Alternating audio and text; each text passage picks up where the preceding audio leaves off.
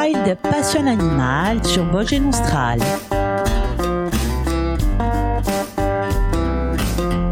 Nous voilà partis dans les airs avec un rapace majestueux que vous pourrez apercevoir si toutefois vous avez de la chance lors de randonnées sur le GR20 ou pendant vos promenades en mer. Vous l'avez reconnu, il s'agit du gypaète barbu. Reconnaissable en vol grâce à sa grande envergure qui peut aller jusqu'à 3 mètres, le gypaète est en forte diminution. Aujourd'hui, il reste plus qu'une quinzaine de couples présents sur les montagnes de l'île. Le gypaète barbu est le plus grand rapace de Corse et l'un des plus grands d'Europe. Tout d'abord, comment le reconnaître des autres rapaces qui peuplent l'île? Alors son œil est jaune cerclé de rouge avec un masque facial se terminant en barbichette autour du bec. Son plumage est contrasté chez l'adulte, pas de doute, il s'agit bien du gypaète. Le gypaète est une envergure impressionnante, près de 3 mètres d'un bout à l'autre des ailes. C'est l'un des plus grands rapaces d'Europe. Sa taille varie entre 1,10 m à 1,50 m de la tête à la queue, pour un poids de 5 à 7 kg. Il n'y a pas de différence entre les mâles et les femelles. La silhouette est fine et élancée, la queue est en forme de losange, les ailes se terminent par de longues plumes effilées appelées rémiges. En vol, les adultes se distinguent par le contraste de leur plumage gris ardoisé aux ailes, blanc à orangé sur la tête et le ventre, et un collier de plumes noires orne la base de leur cou. Naturellement, le plumage de la tête et du poitrail est blanc. Mais en prenant euh, des bains de boue riches en oxyde de fer, le gypaète teinte son plumage du poitrail et de la tête d'ocre orangé. En vérité, ces bains de boue servent à montrer aux autres gypaètes qu'il est maître de son territoire. Plus il est coloré, plus il est dominant. Les jeunes ont un plumage plus sombre et une silhouette plus massive. C'est lors de plusieurs mues successives que le gypaète atteindra son plumage adulte à l'âge de 5 ans. Au sol, le gypaète est plutôt court sur pattes et se déplace en se dodelinant. Les pattes sont emplumées jusqu'au cerf, peu développées. Quant au cercle rouge autour des yeux, il s'agit d'un signe ostentatoire en période de reproduction. Leur coloration plus ou moins vive indique à ses congénères son degré d'excitation ou de stress. Dernier manuel de la chaîne alimentaire, le gypaète est un charognard exclusif, c'est-à-dire qu'il se nourrit d'animaux morts, principalement les carcasses d'ongulés sauvages, bouquetins et domestiques moutons. Ces animaux sont morts soit de cause naturelle, vieillesse, ou accidentelle, avalanche. La présence du gypaète barbu dépend donc fortement de la présence et de la variation des carcasses. Il joue ainsi le rôle de nettoyeur de la nature. Il prévient ainsi le développement de maladies, casse le cycle de certains parasites et contribue à limiter la pollution des ressources en eau mais à ce titre, il est également plus sensible aux, contaminants et polluants qui s'accumulent tout au long de la chaîne alimentaire. Plus particulièrement, il se nourrit essentiellement d'os, complétés par un peu de viande et de tendons. Cette nourriture lui apporte toute l'énergie nécessaire à sa vie de gypaète. Le gypaète est parfaitement adapté à la consommation de ce type de nourriture, à la fois par son comportement, par son gosier élastique et par son système digestif. Lorsqu'un os s'avère trop gros pour être englouti tel quel, il le saisit entre ses serres ou dans son bec, s'envole et le lâche au-dessus d'un pierrier, dit pierrier de cassage. De là vient son surnom de casseur d'os. Le gypaète s'envole en plein été de son site de naissance à l'âge de 4 mois environ. Il reste aux côtés de ses parents pour peaufiner les techniques de vol, de recharge de nourriture et de cassage d'os. Au début de l'automne, le jeune gypaète est alors chassé du territoire par ses parents qui vont entamer une nouvelle saison de reproduction. Jusqu'à l'âge de 4 à 5 ans, le gypaète va parcourir toute la chaîne montagneuse au gré des vents et des carcasses disponibles, principalement de bouquetins. Par le contact avec euh, d'autres jeunes oiseaux, il développe une stratégie opportuniste et collective pour la recherche de nourriture. Il va ensuite se sédentariser et s'installer sur un territoire libre et riche en falaises calcaires à la recherche d'un compagnon de vie pour se reproduire. Les zones calcaires offrent aux gypaètes les cavités en falaise bien protégées contre les intempéries pour la reproduction, mais aussi des pierriers de cassage d'os. Il vit en couple et consacre 10 mois de l'année à la reproduction. Le gypaète parcourt tout son territoire à la recherche de carcasses ou pour défendre son territoire, en surfant sur les vagues d'air chaud créées par les courants thermiques, pompes d'air chaud, ou les ascendants, courants de pente, le long des parois rocheuses ou de crête en crête. Il est capable de voler sur de grandes distances sans un battement d'aile. Il économise ainsi son énergie. Le gypaète a besoin d'un vaste territoire, c'est ce que nous verrons justement après cette petite pause musicale avec Bojebent à Serva.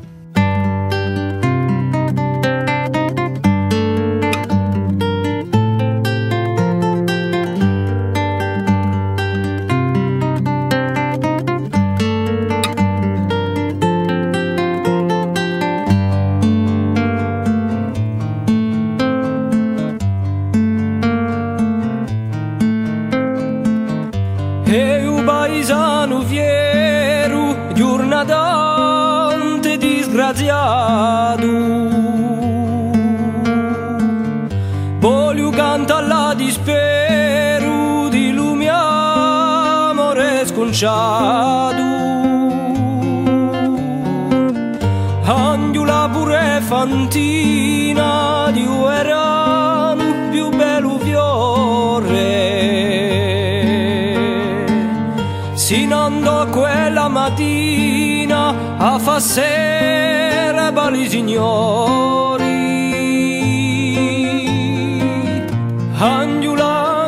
mea, a ruina mi purtasti, tu giorno due andasti, in mi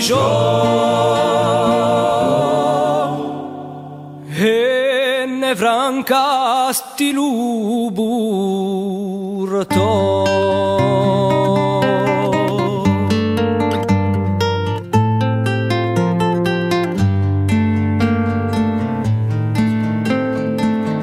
Lei sta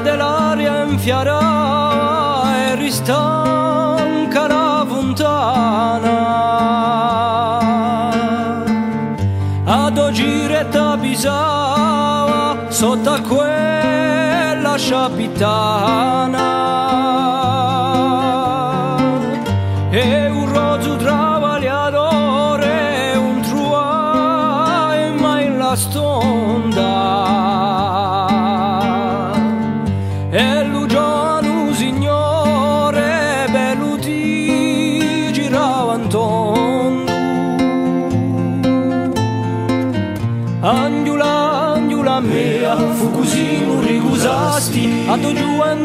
strasti astužo Kin lazo gaza d'inganno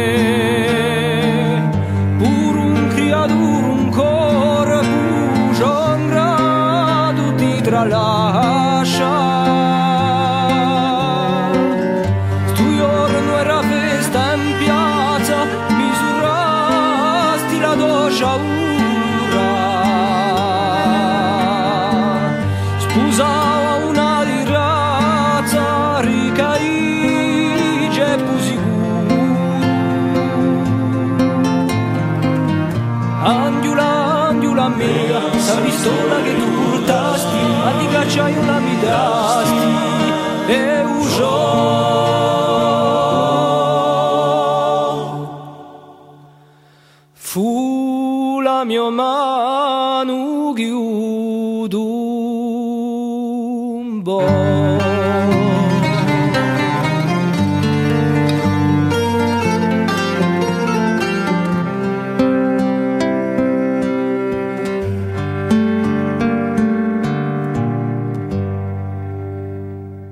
Les constantes de l'habitat du gypaète barbu sont un relief abrupt présentant des milieux ouverts avec la présence d'ongulés sauvages ou domestiques, des zones de falaises pouvant accueillir les nids, des zones de pierriers pour le cassage d'os, mais aussi la présence de sources de boue ferrugineuse pour teinter son plumage. L'altitude importe peu. Il peut être observé dans les zones à proximité du niveau de la mer jusqu'au contrefort de l'Everest. Dans cet habitat, le gypaète va exploiter plusieurs types d'espaces pour lesquels il est fidèle. Le domaine vital. Alors, ce domaine vital correspond à l'espace prospecté pour la recherche de la nourriture. Dépendant de la disponibilité en carcasse, le domaine du gypaète est très vaste, entre 350 et 700 km. À l'intérieur de cet espace, le gypaète va être tolérant par rapport à la présence d'autres gypaètes et assez curieux par rapport à la présence de l'homme. Le territoire de production alors correspond au centre vital du couple. Il se situe autour d'une ou de plusieurs falaises, d'un cirque rocheux ou encore une gorge. Il abrite un ou plusieurs nids. Des perchoirs diurnes ou nocturnes, des cavités où le gypaète stocke de la nourriture et les pierriers de cassage d'os. Cet espace est limité à plusieurs centaines de mètres autour des nids et le gypaète va défendre vigoureusement son territoire de reproduction contre les intrus, autres gypaètes, aigle royal ou autres, ou alors d'étaler quand l'intrus semble trop gros, parapente ou grimpeur, ce qui n'est pas sans problème pour la réussite de la reproduction. En parlant de reproduction, quelle idée de se reproduire en plein hiver ce n'est évidemment pas par hasard, bien évidemment. Hein. Le moment de la naissance du poussin à la sortie de l'hiver va coïncider avec une disponibilité alimentaire accrue. Le recul de l'hiver va rendre disponibles toutes les victimes qu'il aura faites. Il se reproduit pas avant l'âge de 7 ans et consacre 10 mois de l'année à la reproduction. Le gypaète se reproduit peu.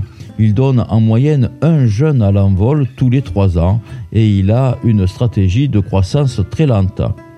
Les parades nuptiales démarrent à l'automne. Elles se manifestent par des jeux aériens, vols synchrones, mais aussi des offrandes et des courbettes.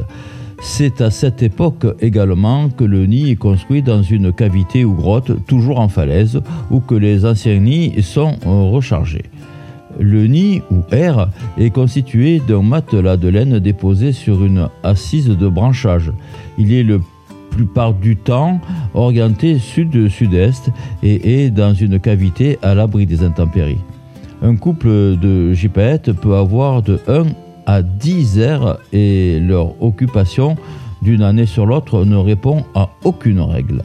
Les gypaètes s'accouplent en novembre-décembre, environ deux mois avant la ponte, à proximité de leur aire de nidification et le plus souvent au début du jour ou en fin d'après-midi sur un promontoire rocheux. La femelle pond un ou deux œufs à quelques jours d'intervalle en janvier ou février après presque deux mois d'incubation. Les adultes euh, couvent euh, tour à tour euh, donc dans des conditions souvent extrêmes et se relaient pour s'alimenter et se dégourdir les plumes. Le poussin tout duveteux naît en mars ou en avril et ne pèse à la naissance que 150 grammes. Les parents, dans les premières semaines de sa vie, continuent donc à le couver pour l'isoler du froid et le nourrissent avec beaucoup de précautions, de petits morceaux de viande en fait. Il double son poids en quelques jours et grandit très vite. Ses premières plumes poussent dès l'âge d'un mois. En 4 mois, il atteint l'âge et le poids adulte, presque 3 mètres d'envergure, pour un poids de 5 à 7 kilos. Dans tous les cas, un seul poussin ne sera élevé. Le deuxième œuf constitue une sorte de chance supplémentaire à la reproduction au cas où le premier échoue.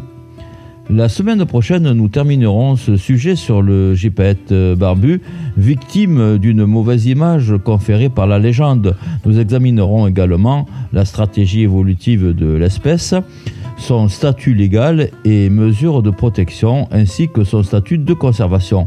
Bonne semaine et portez-vous bien. À mercredi. Wild Passion Animal sur.